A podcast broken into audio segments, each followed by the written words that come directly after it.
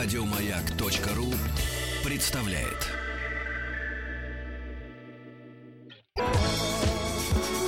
По заказу Гостелерадио. Семидесятники. На радио Маяк. Добрый день, дорогие друзья. В студии Вадим Тихомиров. Сегодня мы встречаемся чуть-чуть пораньше, потому что в три часа к нам придет в студию доцент Высшей школы экономики, руководитель открытого творческого бюро «Москультпрок», основатель проекта «Велоночь» Сергей Никитин. И мы будем говорить о «Велоночи две тысячи пятнадцать». Ну, это будет через час. А пока давайте вспомним, напряжемся. семидесятые годы, прекрасные годы, годы любви, годы счастья, годы нашего рождения, может быть, или годы нашего взросления. Сегодня мы будем вспоминать... Мы же говорим Гостелерадио. Сегодня будем вспоминать телевидение, поэтому милости просим. Если вы помните еще, какие телепрограммы выходили в то время, какие вам нравились, какие надо вернуть на наши голубые или цветные экраны. Милости... Слушайте, вот и то, и то теперь плохо. И голубой экран плохо, и цветной экран тоже какой-то такой, знаете ли, с подковыркой. Короче, смс-портал пять пять три три, все сообщения сейчас слово «Маяк». Есть форум радиомаяк.ру, телефон прямого эфира семь два восемь семь один семь один, код города Москвы четыре девять пять и WhatsApp. Плюс семь девять шесть семь сто три пятьдесят пять тридцать три. Давайте вспоминать, какие телепрограммы мы смотрели в то время. И самое главное, что бы нам еще посмотреть или вернуть. Начнем с самого главного. Вы знаете, в тысяча девятьсот семьдесят третьем году в газете «Правда» вышла статья под названием «Облучение смехом». Это была первая статья за последние, ну, наверное, лет восемь, как эта программа выходила в эфире, когда эту программу хвалили, а не ругали. Дело в том, что эта программа была посвящена кабачку тринадцать стульев. Долгое время ее хотели закрыть, говорили, что это такое, эти пошлые шутки польского производства, эти актеры, которые поют под фонограмму. Но одному человеку в этой стране эта программа очень нравилась. Фамилия у него была простая – Брежнев. И поэтому, в конце концов, газета «Правда» встала на защиту этой программы. И сегодня мы о ней немножечко расскажем. Значит, первый выпуск вышел в шестьдесят шестом году. Придумал его, между прочим, как говорит история, Александр Белявский, это известный Фокс. Он же был и ведущим этой программы. Подглядел он ее в Польше. Дело в том, что там был такой кабачок старых э, панов. А, а дело в том, что Александр Белявский снимался в фильме про три танкиста или четыре танкиста и собака. И он там играл тоже в главной роли. Короче, он приехал в Советский Союз и говорит: слушайте, друзья, давайте, говорит, сделаем у нас в нашей стране такую юмористическую программу. Будут наши актеры рассказывать польские шутки, рассказывать о польских бюрократах и так далее и тому подобное. А песни будем петь на иностранном языке. Короче, так и сговорились. Самое интересное, что долго не могли придумать название. «Добрый вечер», да, «Корчма», «Клуб чудаков», даже почему-то «Голубой попугай». Да, но потом все-таки подумали и решили: нет, давайте вначале будет а, «Кабачок тринадцать стульев». Вначале был просто тринадцать стульев, а потом стал «Кабачок тринадцать стульев». А, за время... прохождение в эфире этой программы, там отметились огромное количество актеров. А так, например, вы, наверное, вряд ли знали о том, что там была и Татьяна Пельцер, и Георгий Вицин, и Борис Новиков, и даже Инна Ульянова, да, тоже там, как говорится, отметилась. Но самое главное было не в этом. Ведущим был, как я говорю, вначале это э, Александр Белявский, потом решили попробовать Андрея Миронова. Но знаете, что самое удивительное? В то время народное мнение прислушивались. Люди начали писать письма мешками: нам не нравится Андрей Миронов, потому что он очень наглый, тянет одеяло на себя, убрать его из эфира, убрать. Ну и тут же, как все, убрать Андрея Миронова из эфира и поставили, как вы знаете, потом уже бессменного ведущего, это Михаил Ширин, ой, Ширин, господи, Михаил Державина. Вот. Ну и, конечно, самое главное, да, например, Георгий Менглет тоже появился в эфире, говорят, злые глазки, убрали Георгия Менглета. Костяк этой программы — это был театр сатиры. Все актеры, естественно, играли в театре, а ночами учили роли, потому что первые программы ходили в прямом эфире. Представляете? Надо было выучить все. Да, все шутки, прибаутки в прямом эфире, да, светом. Вот. А это требовало огромных усилий. Естественно, Плучик, режиссер театра сатиры, ненавидел. Он падал в обморок просто от ненависти к этой программе, но ничего поделать не мог. Понимал, что эти актеры собирают кассу в театре сатиры. И самое главное было не в этом. Дело в том, что, конечно, многие актеры тоже хотели попасть на эту замечательную халтуру. Представляете, пришел, отснялся, ушел, и ты известен на всей, всей стране. Но могучая кучка актеров театра сатиры все время выжимала, да, и выжигала каленым железом всех тех, кто приходили со стороны. Актеры там были, конечно, замечательные. Но некоторые приживались. Это как, например, Михаил Волынцев. Вы знаете, который пан-спортсмен. Это, между прочим, папа Ксении Стриж был.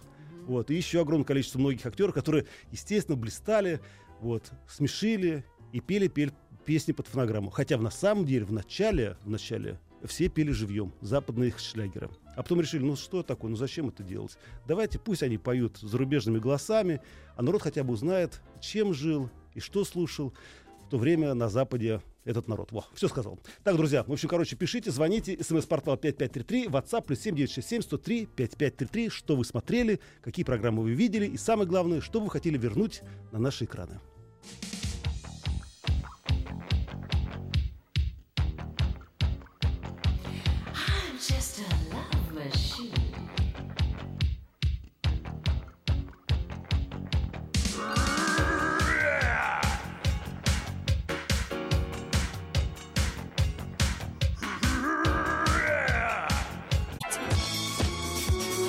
Заказу Гостелерадио.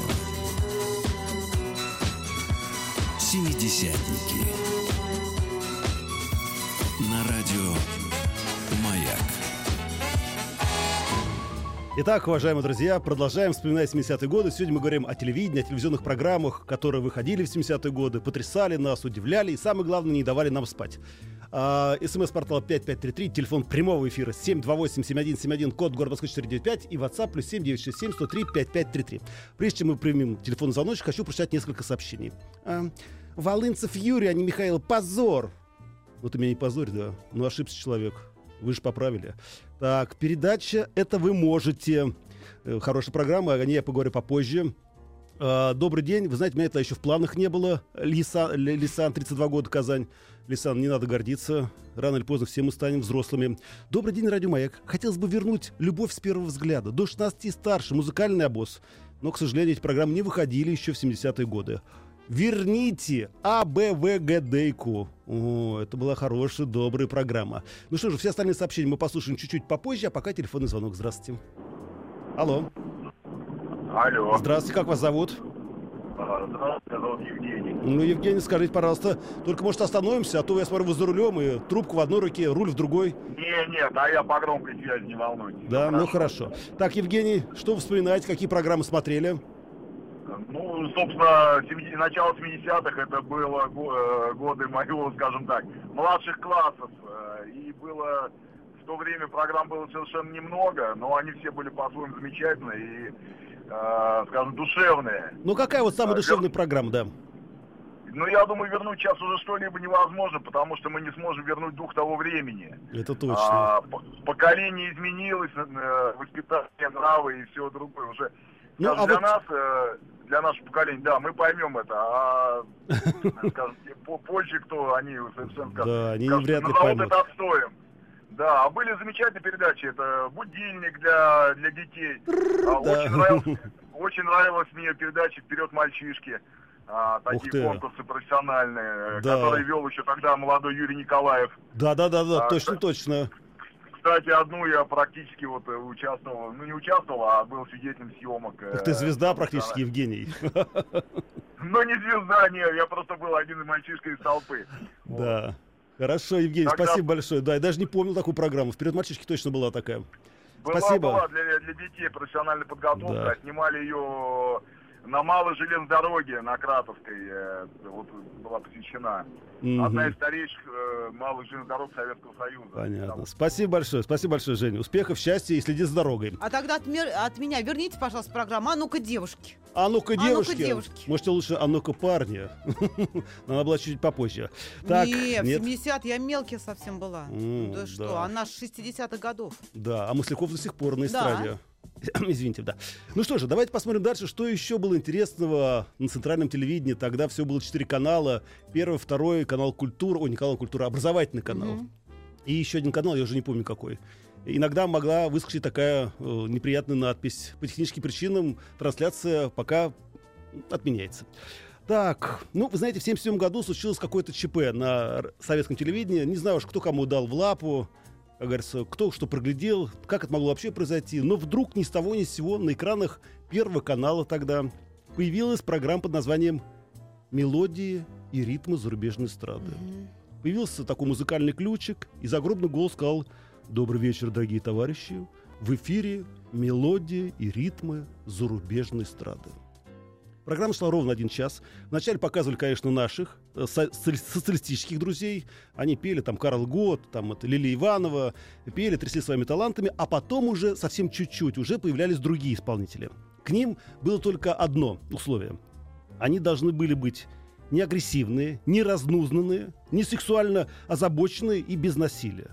Значит, в этот список попали Элвис Пресли, Абба, Бонни Эм, Джо Дассен, Мирей Матье, Демис Русис со своим голоском. Да, в общем, все они пели и плясали под нашу дудку практически. Но вы знаете, в чем дело? Очень многие, конечно, телезрители, я думаю, молодежь, конечно, этого не может понять, включали свой магнитофон для того, чтобы записать эти шлягеры западной эстрады, чтобы потом слушать их, танцевать под них. Но, вы знаете, советская цензура не дремала. Дело в том, что перед каждой песней обязательно шел перевод. О чем эта песня? О том, что она любила его, он любил другого и так далее и тому подобное. Но так как многие записывали, а потом отрезали, тогда перевод тогда вставляли в середину песни и в конец песни, на всякий Подстава. случай. Подстава была, да. При этом перевод иногда не соответствовал тому, о чем э, пели наши зарубежные друзья.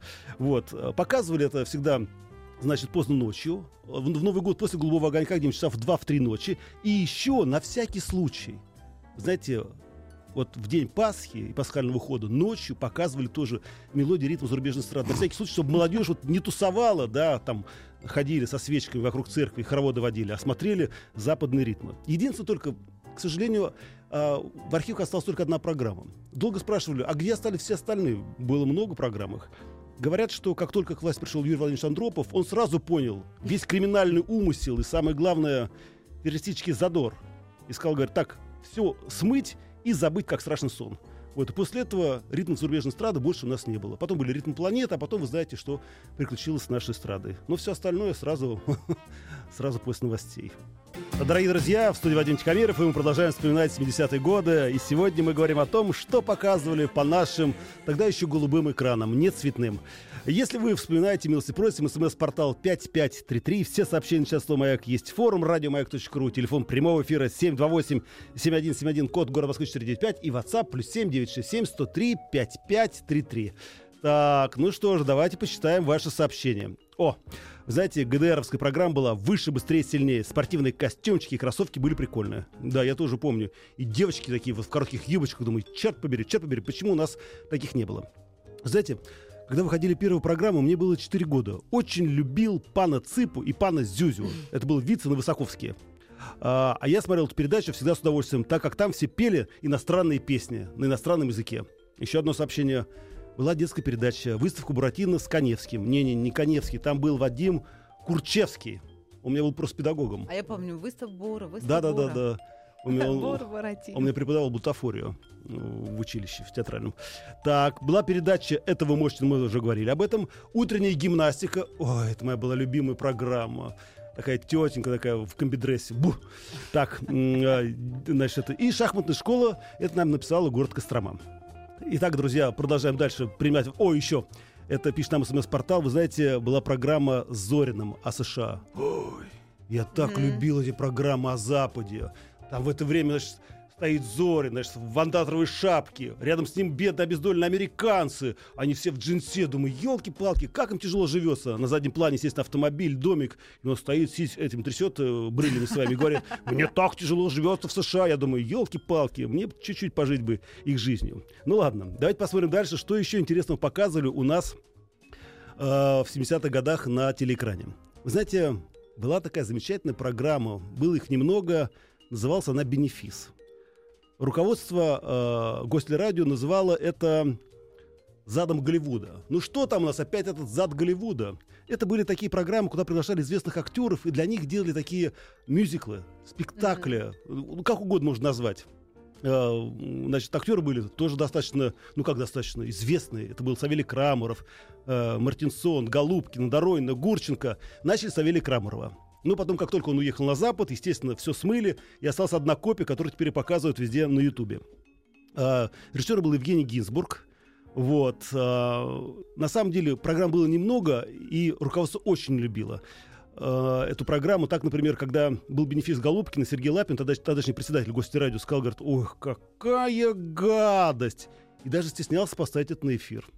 Вот. А Людмила Гурченко, например, когда снималась в этом прекрасном, замечательном бенефисе, телевизионном бенефисе, сломал себе ногу. На фильмах, э, хотел сказать, фильму «Мать», простите, «Мама», на, фи- на съемках фильма «Мама». И тогда случилось ужасное. Во время съемок Олег Попов, который сейчас приехал к нам в Сочи, вот, упал на ногу замечательной актрисе и сломал ее. И она снималась в этом бенефисе, вот, на костылях, представляете, и в гипсе. Но дело не в этом, дело в другом. В общем, конечно, не любили этот бенефис. Гинзбургу говорили, вот, вот, вот, вот, вот, вот, вот пошлятиной. Но дело не в этом. Вдруг случился семьдесят шестой год, и там был конкурс в Монтрео. Это в Швейцарии, телевизионный конкурс. И говорят, ну, товарищи Советского Союза, покажите нам, что вы там снимаете, что вы показываете советскому народу. А показывать было нечего. Ну, не сельский час же вести, правильно? И тогда вызвали Гинзбурга и говорят, слушай, давай-ка снимем что-нибудь такое вот веселенькое, вот как, как бенефис, да? И он снял. Называлось это...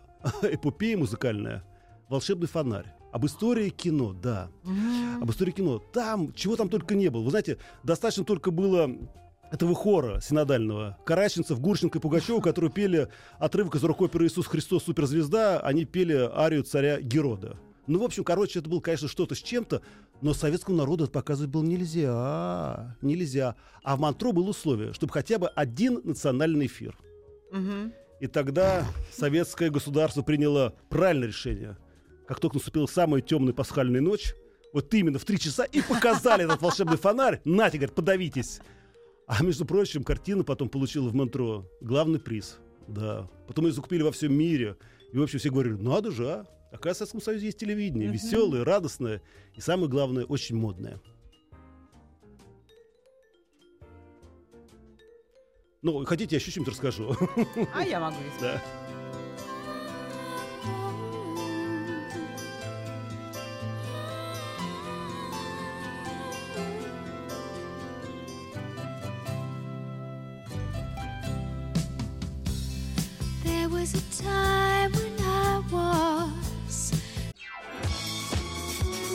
По заказу Гостелерадио.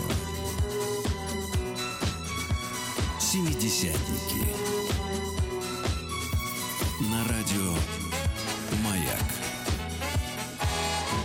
Итак, дорогие друзья, продолжаем вспоминать семидесятые годы и вспоминать, что показывали в семидесятые годы по центральному телевидению.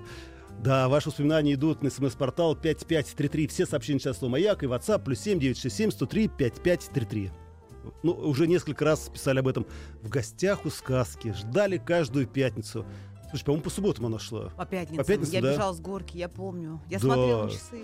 Тут меня поправляет Вадим. Э, не канал «Культура», а образовательный канал. Я уже сказал это. А насчет программ, помню замечательную программу «Это вы можете». Запомнилась она, что один изобретатель, собрав спортивный автомобиль, покрасил его перламутровым лаком для ногтей.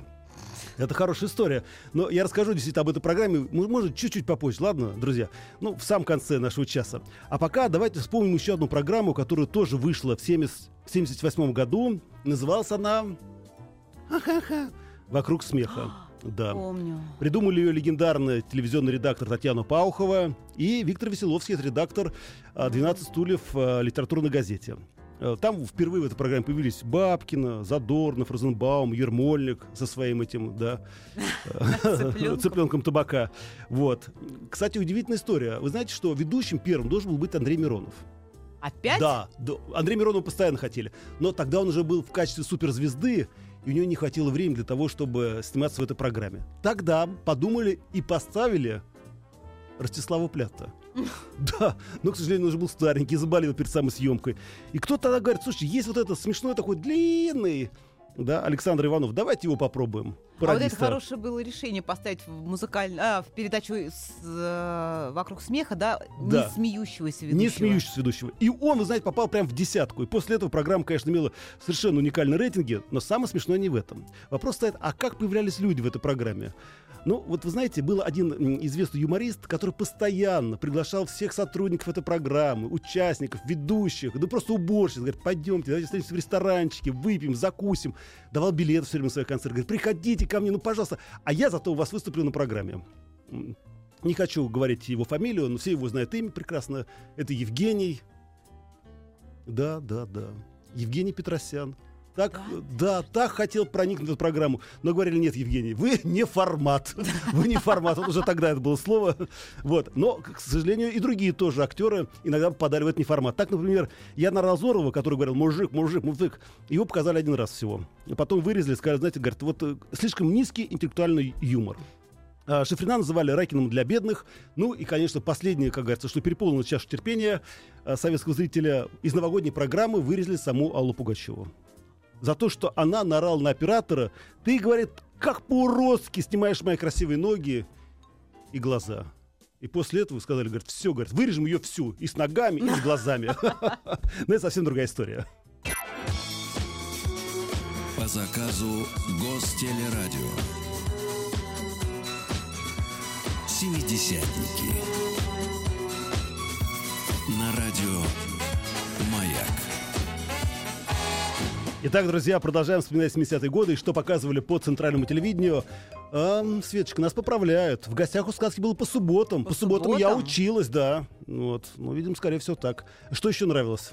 Международная панорама. Да, это была хорошая программа. Mm-hmm. Особенно в конце там показывали что-нибудь из личной жизни звезд зарубежной эстрады. Иногда песни показывали. Ой, добрый день, добрый день. Очевидно, невероятная. Тоже хорошая программа. Да, да. да. Мне так нравилось все время. Сколько нам открытий чудных. чудных. Он сидит, челочку mm-hmm. повесил. Ой, замечательный дядечек был. Так, что еще у нас? Вы знаете, просто на самом деле огромное количество ваших сообщений, и я просто не успеваю их читать. Простите меня, пожалуйста. Поэтому я расскажу вам еще одну историю, и уже окончательную историю, по поводу этой программы под названием «Это вы можете». Выпускала эту программу молодежная редакция. В чем была суть программы? Значит, ну, типа такая цирковая арена. Значит, в круг выходил изобретатель со своим изобретением, вот, и показывал свое детище всем. И после этого начинали спорить и обсуждать, надо ли нам надо в советском государстве такое изобретение или не надо. Короче, споры не репетировали. Доходило чуть не до драки. Вот. Ну, например, особой популярностью пользовались, например, такие вещи, как метод выращивания помидоров по методике Игоря Маслова.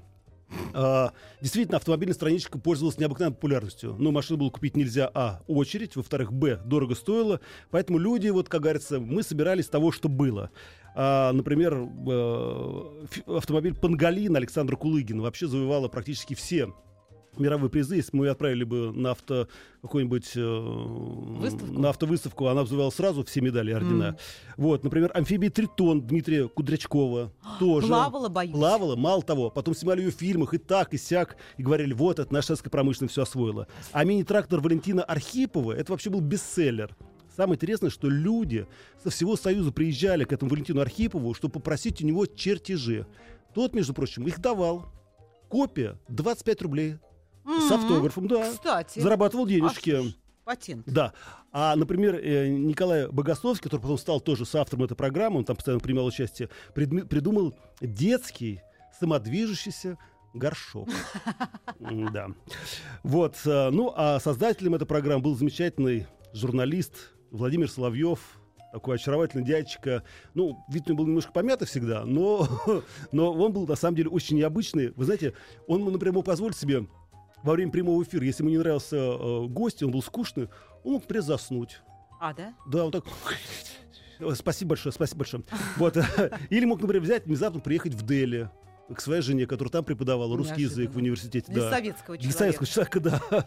Вот. Но на самом деле это программа, которая на самом деле, на самом деле, на самом деле, елки-палки. Короче, она была очень популярная, и все ее любили. Вот. Ну, а кроме этого было, конечно, огромное количество программ. Это и «Утренняя почта», и «Кинопанорама», и «Сельский час». Угу. Программа, которая рассказывала про уборку урожая. Да и КВН еще в то время до сих пор. Ну, КВН был, но уже прям совсем тогда. уже тогда а, уже да? все умирал, да, уже практически его не осталось. А, и, короче, программ было много, естественно, каналов было мало. А, потом вот еще, смотрите, тут нам пишут, вы знаете, о передаче Владимира Цветова о Японии. О, это всегда, я помню, в конце, да, в, конце, в конце года да. он все время говорил, ну что ж, друзья, а сегодня будем одеваться во все желтое. Всеволод Шишковский да. о Лондоне говорил. Тоже, кстати, да. говорил. Да, и программа «Не служу Отечеству, а служу Советскому Союзу». Я все время с утра смотрел эту программу и говорю, Вадя, обязательно будем служить э, Советскому Союзе. Да, но, к сожалению, когда я уже собрался, то, черт побери, Советского Союза уже не стало. Друзья, на этом с вами прощаюсь. Всего доброго, до завтра. А ровно через десять минут мы встретимся в студии с Сергеем Никитиным, доцентом Высшей школы экономики, руководителем открытого творческого бюро «Москультпрок», основателем проекта «Велоночь». И будем говорить о «Велоночи» две тысячи пятнадцатом. Еще больше подкастов на радиомаяк точка ру.